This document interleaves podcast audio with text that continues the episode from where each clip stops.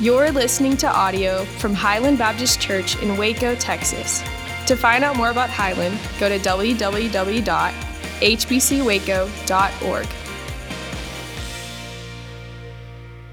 Be seated. Uh, we're in a series called Loudmouth, and we're looking at the life of Peter, the disciple. You know, Peter's name is mentioned 191 times in the four Gospels. The other 11 disciples are only mentioned 130 times in total. That's because Peter talks a lot. And so we see his name mentioned many times in the New Testament.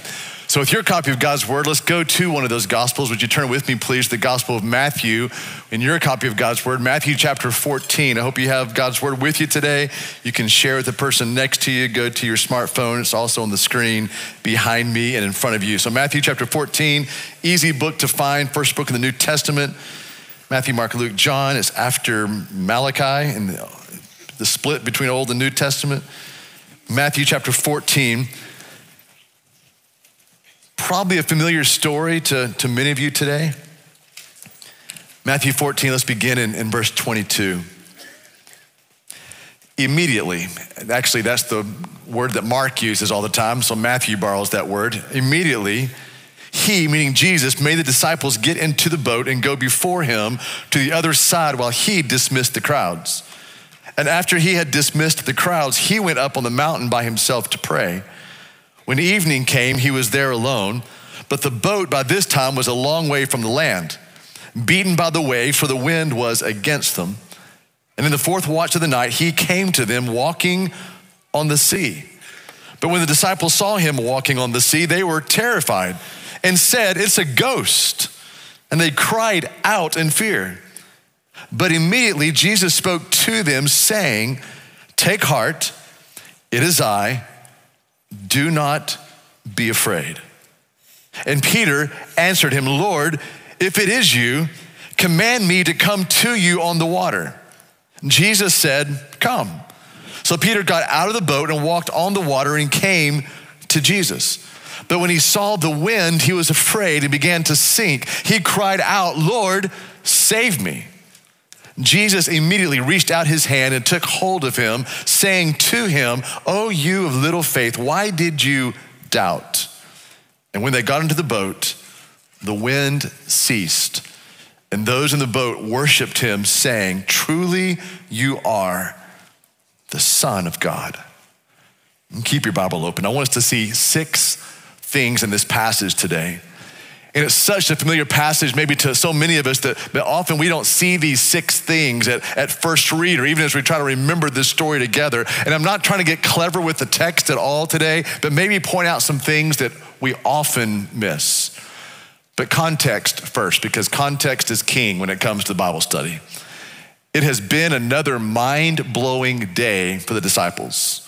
Uh, they had sailed now to the northern part of, of the Sea of Galilee and surely that entire time they were out on the water, they could not stop talking about all the things they had just seen. What did they just see? 5,000 men fed. And not just 5,000 people, 5,000 men. So you add in the kids and the ladies, and maybe 15,000 people fed, all with one boy's sack lunch. The power that Jesus commanded has certainly thrilled them. Without any question in my own mind, certainly this was the topic of conversation as they were now on the boat, remembering what had happened through the day, but had also heard that very day about the death, the beheading of, of John the Baptist. And it was Herod who had commanded that killing. Because of the family relationship between John the Baptist and Jesus, certainly that news began to unnerve them just a little bit. The, the day had also ended a little strangely. This, this massive picnic with the free and multiplying food for the masses had actually turned into a Jesus for King rally. When the gospel writer John is telling us this narrative, he said that the people tried to make Jesus their earthly Jewish king after he had given all of them this free food. And Jesus was visibly disturbed by this enthusiasm for the Jews to make him an earthly king. So he moved quickly to douse the flames of that rally. And why had Jesus been in such a hurry to get the disciples into the boat, to send them toward Capernaum, we learn from some other gospel writers, and then they're gonna have to sail through the night without him. It was a long walk from where they were all the way around to Capernaum. And so while the disciples were on the sea, the, the wind began to pick up and the waves grew. This means, of course, that the oars had to come out and now they had to battle against the wind. This could add hours to their trip. So, this messianic excitement turns into exhaustion and intensity as they're trying to outmaneuver the storm that is coming toward them. Now, verse 25, I hope your Bible's still open. And in the fourth watch of the night, Jesus came to them walking on the sea. Matthew is so chill when he writes that. He came walking on the sea. You know, like people take walks on the sea all the time. It's so matter of fact, it's almost overpowering, but this is no big deal for Jesus at all because he who made the sea can walk on the sea if he chooses. And so Jesus comes walking on the water. Also, don't miss this, he knew where to walk. He knew where his disciples were, he knew right where they were to be found. This is good news for everybody in this room. Jesus always knows where his people are, and darkness is never a barrier to him. So it's about three o'clock in the morning, maybe 4 a.m. That's the fourth watch. And someone shouts out, What's that? In my mind, certainly was Peter who yelled it out first. And they all look. And someone was walking, maybe floating across the sea. And this unearthly fear seized them. Look at verse 26. They cry out, It's a ghost. You see, a common superstition among seafarers of that day was that people who drowned on the Sea of Galilee would come back as ghosts and they would haunt the Sea of Galilee. And so they were so confounded at this point. They thought that there was a ghost on the water, and who can blame them really? Because up to this point, no one had walked on water. And these men, verse 26, cried out in fear. Kradzo, phobos in, in Greek. It means they screamed in terror. It literally means that you're so afraid that you're put to flight. So if you want to just kind of put that into 2024 vernacular, they were scared out of their minds. So in that context of, of fear, is this, is this a ghost? There's waves beating against this, this boat. It was in that context how comforting the words must have been for that familiar voice to say to them, verse 27, immediately taking note of his compassion, Jesus spoke to them in their fearful state. What did he say? Take heart. It is I. Do not be afraid. It is I. The literal translation, it is I am. A phrase that Jesus often used to, to claim deity. It's the same phrase that God used to Moses back in Exodus chapter 3 when he said, I am that I am. And if Jesus' deity needed some support, I would think that walking on water would sure strengthen his credentials. And then he said these four words do not be afraid. Four powerfully beautiful words. You see, Highland, fear is unwarranted when Jesus is present. And do not be afraid is the most often repeated command in Scripture. Everyone was speechless, except for Peter, of course. Verse 28, he yells out, Lord, if it is you, command me to come to you on the water. I, I, I, love that. Surely every astonished disciple whipped their head around and looked at him 100%. Peter, what, what are you talking about? And I think this is really important. It's the first time we ever read and see that Peter calls Jesus Lord. And he does two times. Verse 28, Lord, command me. Verse 30, Lord, save me. And Lord is a, is a name of reverence. You see, there's evidence now that something is happening inside of the character of, of Peter. There's some obedience that's being produced inside of him. It's as if his loud mouth is now turning into loud faith. In fact, Peter isn't even sure that it's Jesus. That's why it says in verse 28. If it's you, probably about the same time he's swinging his legs over on the side of the boat. I mean, yes, Peter is, is headstrong. Yes, his mouth got him into trouble so often, but his faith allowed him to experience something that no one else has ever experienced. And Jesus' one word answer should resonate in the heart of every believer in this room. He says, Come. And when Jesus said, Come, it had all the tender compassion in that one word of a good dad who's calling his kids into the safety of his arms. He said, Come. I mean, he knew that Peter's faith was weak.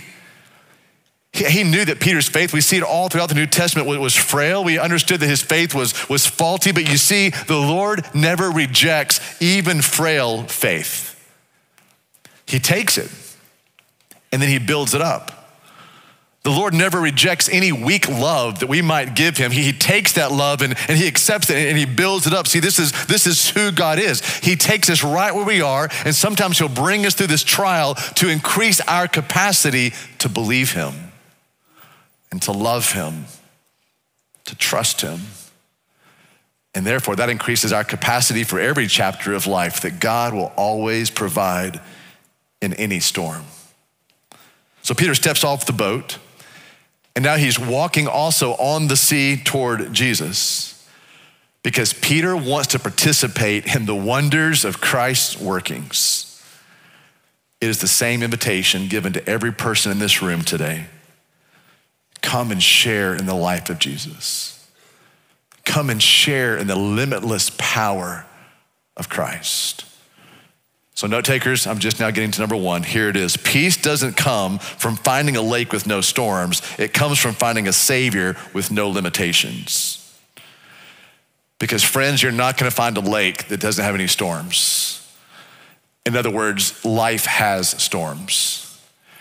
All of you in this room, you're either coming out of a storm, you're in the middle of a storm, or how's this for good news? A storm may be coming tomorrow.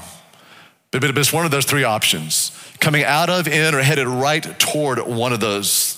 And we see in, in this picture here that, that, that, that, peace, the peace of Christ, does not come from, from trying to stay away from the storms as best as you can because storms will come. Instead, it's about finding this rest, this, this peace, and even the person of Jesus who has no limitations. You'll never find Jesus so precious is when the world all around you feels like one big storm. Then in the middle of that storm, Peter trusted Jesus enough to step out of the boat. I'm sure you picked up on this. No other disciple even dared to step out. And then, verse 29, hope your Bible's still open. Peter got out of the boat and walked on the water. Again, Matthew says it so simply, so nonchalantly. Peter, well, of course, he just walked on the water. Simple words for an incredible moment. But things are going to get more surreal by the moment. Because then Matthew interrupts this incredible story with a conjunction. Yes, English teachers, I remember this from high school. Verse 30, but. But after taking a few steps, Peter froze. Then he began to sink. You see, once Peter was outside of the familiarity and the safety of, of the boat out in uncharted waters, or actually out on uncharted waters, everything started feeling to him really precarious. Why? Well, you may not know this, people don't actually walk on water. We may have become so accustomed to this story that the oddity of, of walking on water doesn't hit us, but it sure hit Peter, and he started to sink. You know, when your name means the rock, water is not your friend. And did you notice that Peter didn't sink, though, like a rock? I love this in verse 30 beginning to sink. The last time you jumped into a swimming pool, did you gradually sink? Or did you head straight toward the bottom? There's, there's something profound going on here. Peter reaches out toward Jesus and he cries, verse 30, Lord, save me. And what a great prayer that is. Three short words Lord, save me. Someone has once said that all of our prayers can be wrapped up with either one word or two word. Every prayer we've ever given to the Lord was either help or thank you. This just happened to be a really long prayer right here Lord, save me. Note takers, number two, our spiritual trophies are never won without troubles, but they are always won by prayer. Any spiritual victory you've ever had in the past, any spiritual victory in the middle of today, any spiritual victory that you'll have this coming week, there will always be a wrestling to it. There will always be suffering involved with that. There will always be troubles involved in any spiritual trophy, any spiritual victory that we have. But those spiritual trophies are always won by prayer. Lord, save me was a short prayer, but listen, it was a received prayer, a desperate prayer but a prayer that was heard by the one who can answer and act. So Jesus reached out to him, uh, uh, grabbed him, and pulled Peter up. And, and with this affectionate firmness, he says here, Oh, you of little faith, why did you doubt? I don't know about you, but I think Peter actually showed remarkable faith. And following Jesus out on the water, I wonder if that thought even occurred to the other disciples. If I was on that boat, I thought before, would that thought even occur to me at all just to jump out on the sea, the raging sea at that? I personally, if you don't mind me saying this, I don't think this was a rebuke from Jesus. I think it was a loving question. Now, if we're not thinking carefully together today, we might assume incorrectly that it was Peter's faith that kept him on the water. But that's not accurate. It was not Peter's faith that kept him afloat, it was Jesus. And Peter knew that. That's why he didn't just leap out of the boat. Instead, remember, he asked Jesus to command him to get out of the boat. So, what Jesus did was he honored Peter's faith by commanding the waters to bear the weight of Peter. I think this is unbelievably key. If you want to write this down, faith is not faith in our faith, it's faith in Jesus' word and in his character. If you think you can produce enough faith that, that has a resting place, uh, enough faith that can save you, if you think you can somehow self generate enough faith to carry you along through the storms,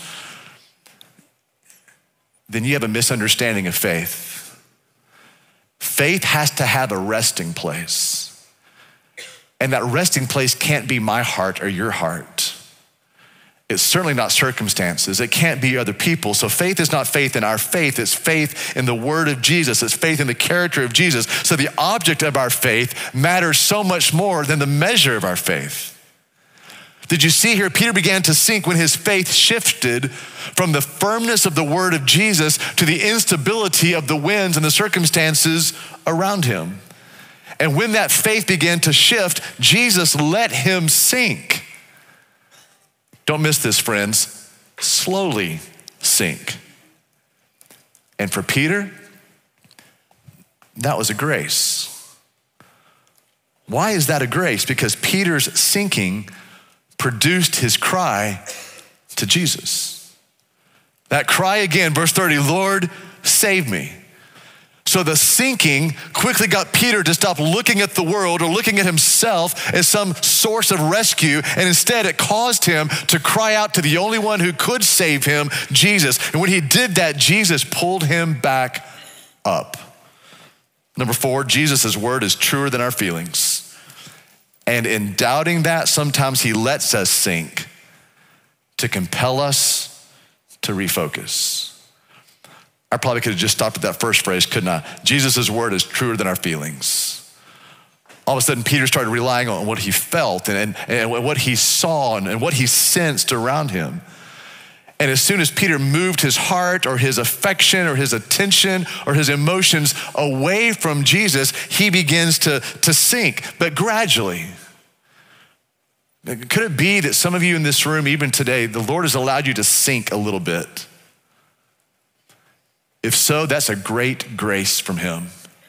If it turns you back to Jesus and causes you to repent and causes you to refocus the affection of your heart and the attention of, of, your mind, trusting in Jesus and His Word over our perceptions, I'll give this to you, Highland. It is a hard lesson to learn. That's why Jesus is taking some of you, even right now, through some really faith trying situations. The Lord is taking some of you in this house, even right now, through some faith building experiences. Now, why is He doing that? So that your eyes will be reset, refocused on Him. Here's the fifth thing if you never have a storm, you never know you can endure a storm in Jesus' strengthening presence. I, I, I doubt many of you are going to take me up on this, but I'll try. Maybe instead of praying, God, please don't give me any storms this week, what if some of us began to pray, God, as you give me storms this week, will you show me that your grace is enough? Will you show me that your strengthening presence is enough for that storm? But here's the thing about that prayer if you're praying, God, don't send me a storm, life is gonna send you a storm. People are gonna send you storms. Bad decisions in your life or the life of the people around you is gonna send you into storms. Life is storms. So if they're coming, why not ask the Lord to give you a strengthening presence of Himself? You know, you never really understand the power of God on your behalf until you're actually caught in the whirlwind of a storm.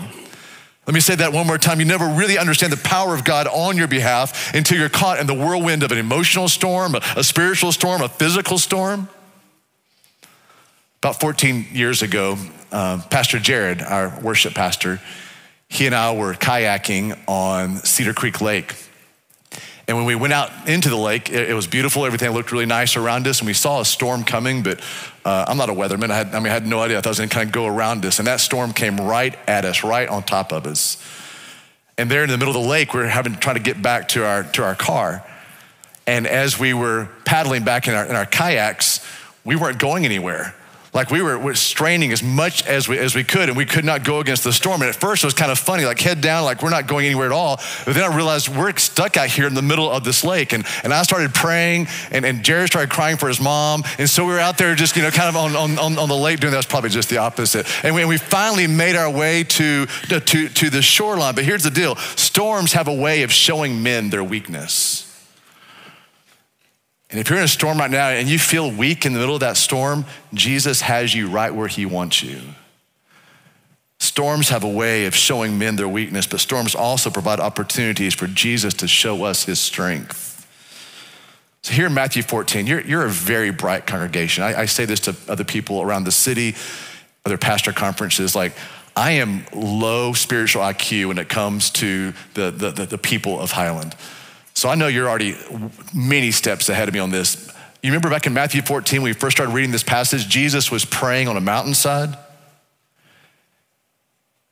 You know that he could have just turned on that mountainside and said, Father, stop the storm. Or on that mountainside, he could have said, Father, don't let there even be a storm. But instead, Jesus allowed the storm, but then sustained his followers in the storm so they could learn that in the storm, Jesus is there.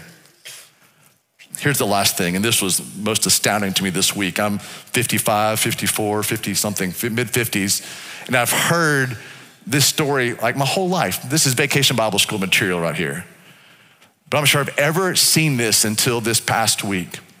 Jesus not only came in the storm, this is awesome, he came on the storm. So, the sixth thing, you can write this down, number six Jesus uses the very trial as his footpath to get to his own to comfort them. It's not as if Jesus said, okay, storm, be dismissed, I'm gonna get out there. Jesus did not walk in the storm, he came on the storm. The, the, the howling wind, the crashing waves, they were continuing as he made his way out there. Remember in the story, the winds don't cease until he's on the boat. So he did not come in the peace of the storm, he came in the chaos of the storm. He came right in the middle of that, and the, the crashing waves, they did not affect Jesus. In fact, he used those waves.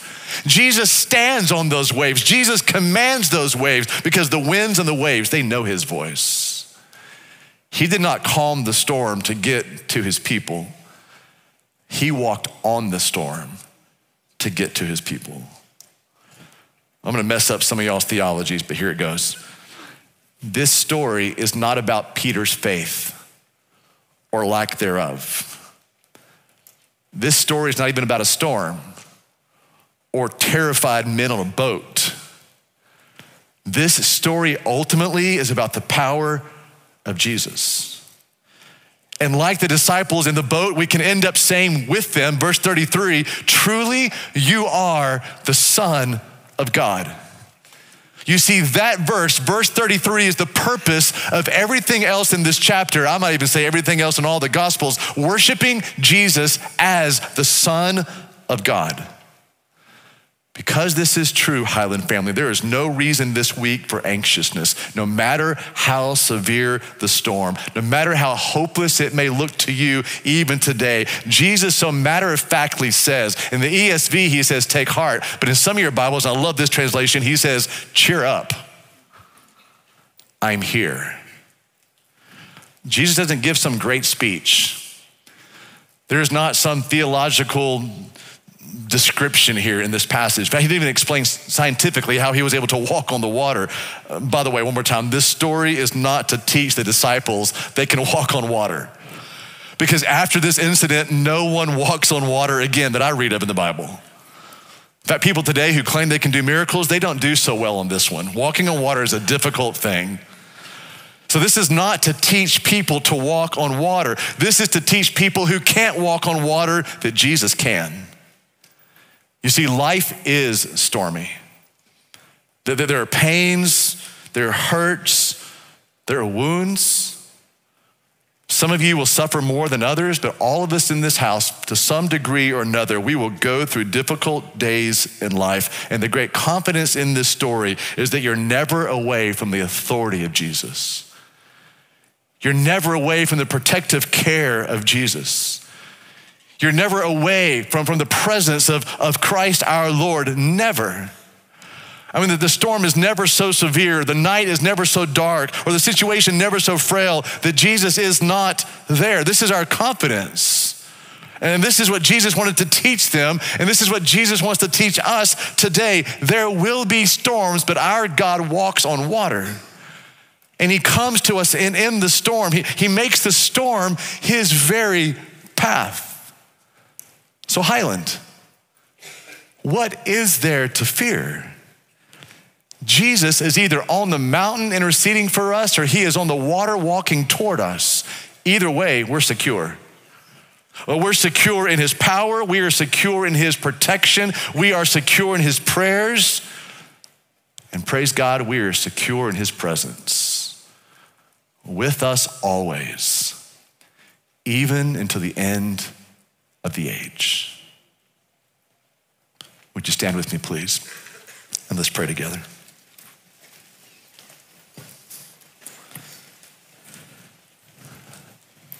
Father, it's just one of those stories that just never grows old because your word is living and active. You just highlight different things to us every time. I hope it's freeing to all of us today. Father, that, that faith is not faith in our faith. Our faith has found a resting place in Jesus Christ, the Son of God. And we worship him just as those disciples, when Jesus spoke to the waves and caused them to cease and they worshiped him and said, This is truly the Son of God. May, may that be the echo in our hearts even today. Jesus, you are the Son of God. And our faith is in you. Our faith in ourselves is so weak, it's unsustaining. It certainly is not going to save us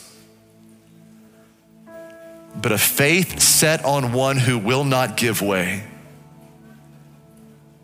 Faith set on one who has endured throughout the generations. That faith will stay, even in the middle of the storms. Thank you, Father, for being with us in this place right now.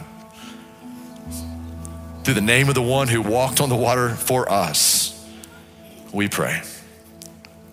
Amen. So the altar is going to be open during this next song. Maybe you're going through a storm. Maybe your family is going through a storm. Maybe your kids are. Maybe your marriage is.